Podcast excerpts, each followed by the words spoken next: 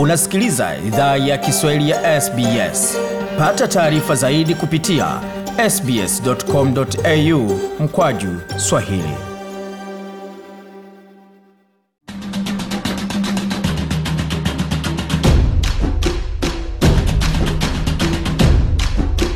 Tuko karibu katika kadulu la michezo. Jina langu ni Franki Mtao na hapa hivi nitakuwa na mchambuzi wa soka bwana Gabriel Msumba. Habari gani bwana Gabriel?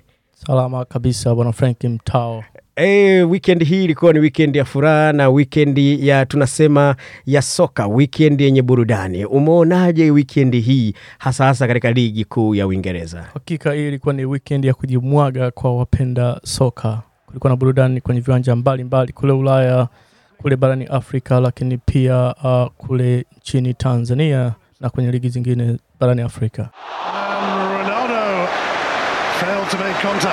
Tukienda Uingereza, Ronaldo alikuwa dimbani hasa kupitia pale Manchester United alipochuana na West Ham. Hii ni katika kutafuta nafasi ya nne ambayo West Ham alikuwa anashikilia. Umeonaje mtanange huu na hasa performance au utendaji wa huyu mchezaji maarufu duniani Ronaldo?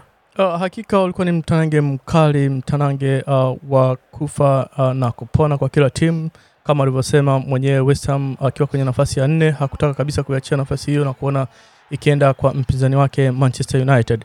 Uh, kiwango cha Ronaldo siwezi kusema kilikuwa juu sana, kwa sababu uh, mara kadhaa kuna nafasi aliweza kuzipata akaweza akashindwa kuweza kuzitumia vizuri, lakini bado nitaweza kumpa credit kwenye nafasi moja ya mwisho ambayo naye alihusika kwenye kutengeneza nafasi ambayo uh, Rashford aliweza kwenda uh, aliweza kuipatia bao la mwisho kwenda majeruhi kabisa Manchester United. Rashford puts it in!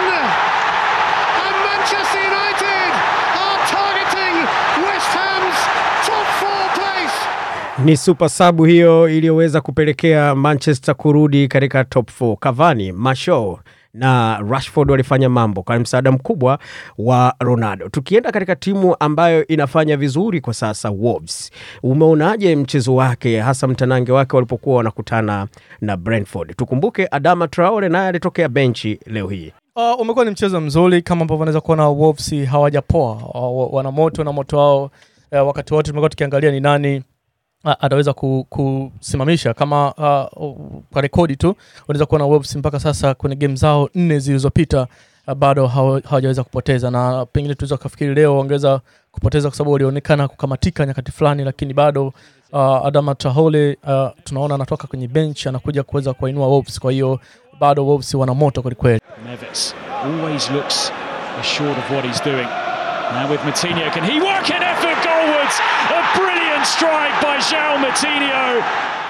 Ni Joe Martinho huyo akionyesha uzoefu wake akishirikiana pia na Neves. Hawa viungo wazoefu umewaonaje pale katika jumba la katikati la Wolves? wanasema ukubwa ni dawa, na hakika leo imejidhihirisha kwa viungo hawa ambao hawakuonekana kupotea hata wakati mmoja. Hata pale ambapo timu ilikuwa inaonekana ikishambuliwa, wao bado waliweza kuonyesha uhai kwa Wolves. Uh, kama unaweza kuona uh, walikuwa ni viungo sio tu wakisaidia kwenye kupeleka mashambulizi mbele, lakini hata kwenye ukabaji na hata kwenye kusambaza mipira kwenye engo zote, kulia na kushoto na hata katikati, walikuwa mahiri kweli kweli. And Brentford are back level here. Katika dakika ya sabini eh, Brentford walionyesha uhai na kurudi katika tunasema kurudisha goli hiyo, lakini hali haikuwa hali tena katika dakika ya sabini na saba.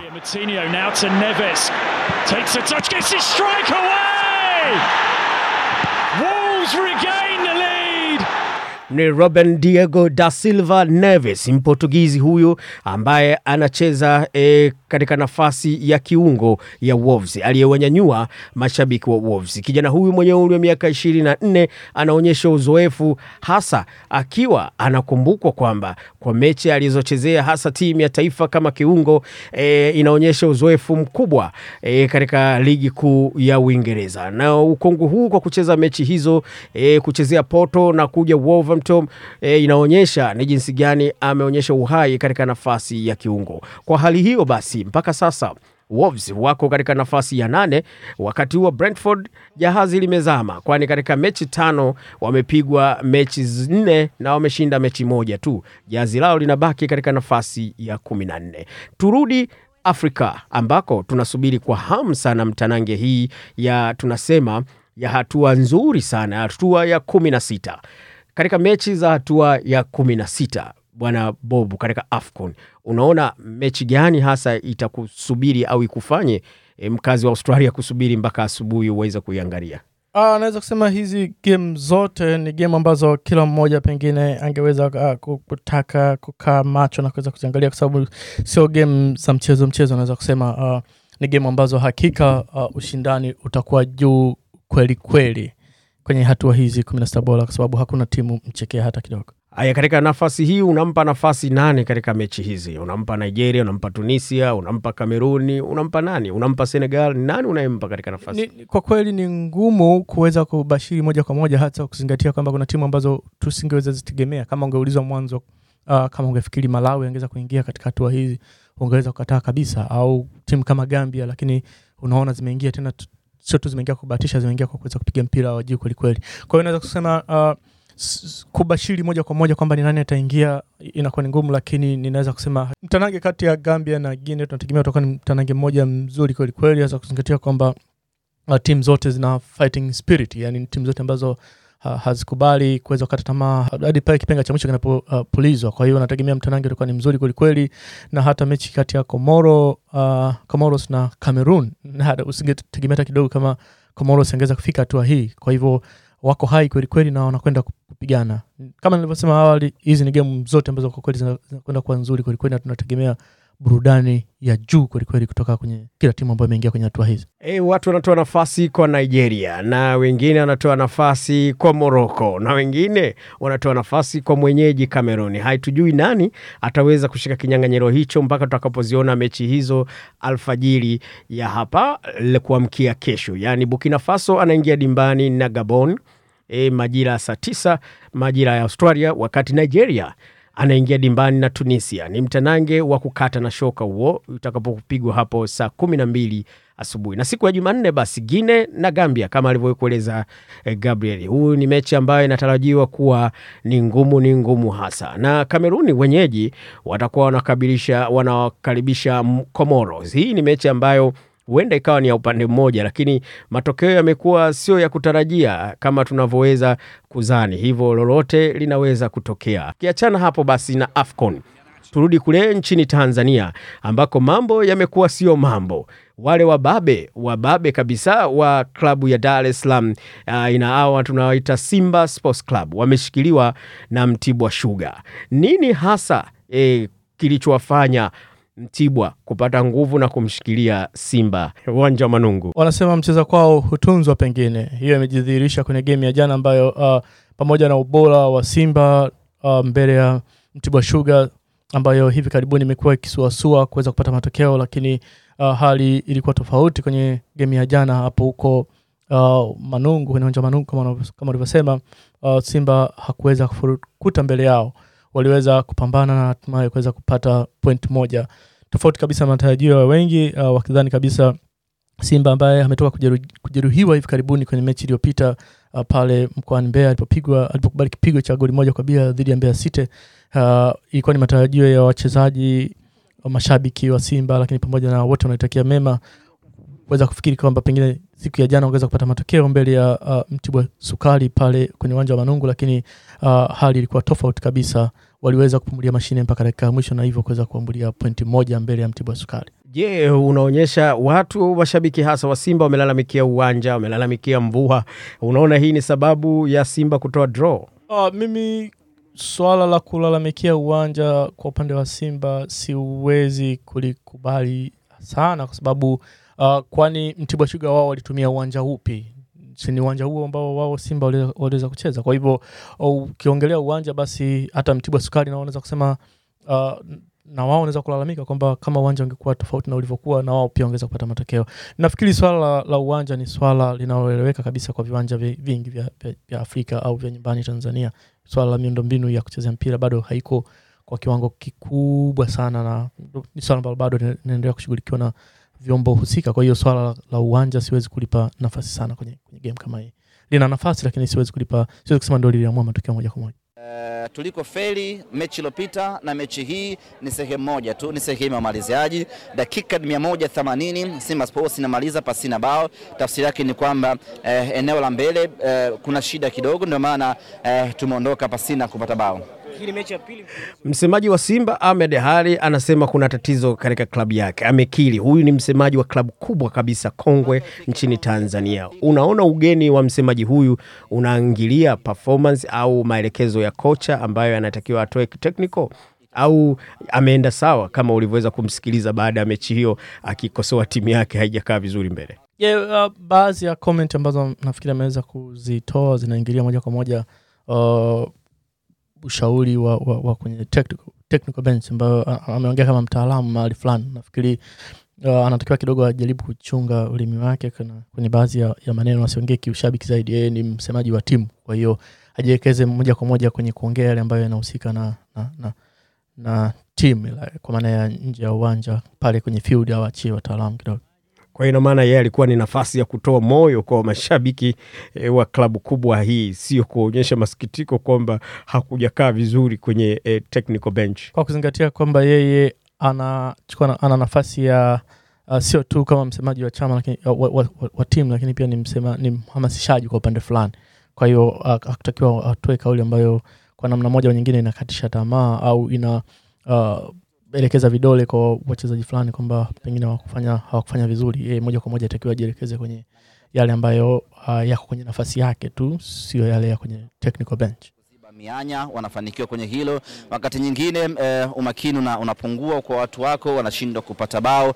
Mpira ni mchezo wa development, yani unafanya leo, unafanya kesho, unafanya kesho kutwa, kila siku. Ndio maana kila siku kuna training, kila siku kuna training ili ku, ku, ku, ku, kufanyia makazi makosa ambayo mnakuwa mnayafanya. Anasema klabu ya Simba hasa amekiri kwamba ilikosa umakini e, katika ufungaji. Kuna Boko, kuna Mugaru, kuna Chama, kuna Sako, kuna Morrison. Kweli una, unakiri kwamba Simba hawana umakini? Uh, mi nafikiri wana umakini lakini walikutana na timu ambayo ina umakini zaidi pengine kwenye ulinzi. Kwa hiyo hiyo inatofautiana kidogo. Unaweza kawa makini lakini ukakutana na ambaye uh, yuko makini zaidi yako kwenye eneo hilo, na hiyo hai- haikudisqualify kwamba sio mzuri tena. Bado naamini kwenye uwezo wa wachezaji hao ambao umewataja, lakini walizidiwa tu na Mtibwa Sugar. E, mchezaji wa zamani wa Simba Abdi Banda ambaye yuko Mtibwa alijisifia kwa kazi nzuri aliyoifanya, yaani kuwatuliza e, wale tunasema maforward wa Simba. Rais Kamikopo anacheza chini, Nkopo ni rais, lakini Kopo anacheza mpira juu. Kwa hiyo nilikuwa naamini kabisa hawezi kuwini mpira hata mmoja kati ya Kagere, Boko and Mugalo. Kwa hiyo mimi kwangu nilikuwa naona kwamba yani katika mechi ambayo nimecheza rais ni mechi rahisi. Mechi ya KMC ilikuwa ni ngumu, lakini kuwakaba steka wa Simba ni kitu kimoja kirahisi sana. Kwa nini imekuwa rahisi? Kwa sababu masteka wa Simba wanasubiri mipira. Kwa ukiwa unasubiri mipira kwangu mimi defender ni rahisi sana, lakini Kankopo ni steka wala akikimbia na kupa fazu kama Sako, Sako kidogo unaweza akanipa tabu kwa sababu anakimbia kwenye space, lakini steka wengine wote wa Simba wanasimama sehemu moja. Kwa hiyo ni rahisi sana kumaki. Anasema washambuliaji wa Simba walikuwa kama milingoti. Hili kwako unalionaje? Uh, yeye ndo mchezaji ambaye ame- moja kwa moja kwenye gemu hiyo kuweza kukabiliana na Simba hao na hatimaye kuweza kuwazuia. Kwa hiyo nafikiri ana, ana maana ana, kwenye, kwenye kile ambacho anaki- anakiongea hasa akisema kwamba wachezaji wa Simba wengi forward au strikers wa Simba wengi walikuwa wakisubiri mipira na hivyo ikawa mpa yeye urahisi kama defender kuweza kuiwai mipira hiyo na kuweza kufanya clearance. Na nafikiri sasa ni kama anamwazima adui silaha, anawaambia uh, Simba sasa kwamba wakati mwingine mtapokuja chezeni vile ili angalau mweze kutufunga. Ni, ni, ni, ni nzuri anaoisema kwa upande wake moja kwa moja, kwa sababu anajaribu kujisifia, lakini uh, kwangu mi nasema ni kama namwazima adui silaha, kwa sababu bado hawajamalizana na Simba. Nafikiri bado kuna game uh, ya pili ambayo itafuata ambayo itapigwa pale uh, uh, Dar es Salaam. Kwa hiyo wanaweza ku, Simba wanaweza kupata maelekezo kidogo kutoka kwenye hii kwenye ujumbe huo aliotoa Abdibanda. Bado wana safari yao kwenda Kagera. Unaionaje mechi ya Kagera huko, Kagera Sugar na Simba?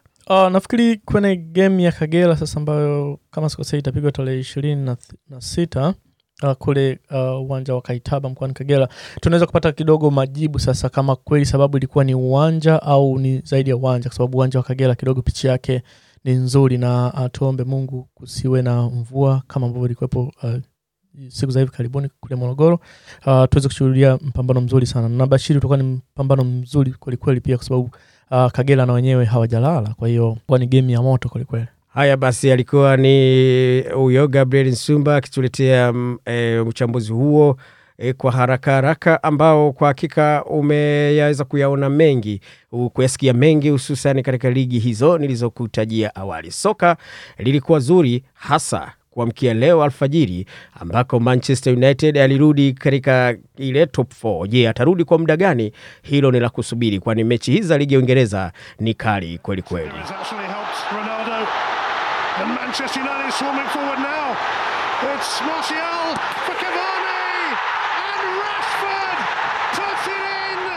uh, Hilo lilikuwa ni goli la weekend kutoka kwa Rashford katika sekunde ya tisini na tatu hivi katika dakika tisini na tatu na sekunde 35 ikiwa imebaki sekunde 30 tu kumaliza mpira huo. Kwa hiyo na sisi tunamaliza basi e, duru hili la michezo. Kukuletea duru hili naitwa Frank Mtao, na kwa niaba ya Gabriel Nsumba na kuambia alamsik. Je, unataka kusikiliza taarifa zingine kama hizi? Sikiliza zilizorekodiwa kwenye Apple, Google, Spotify au popote pale unapozipata.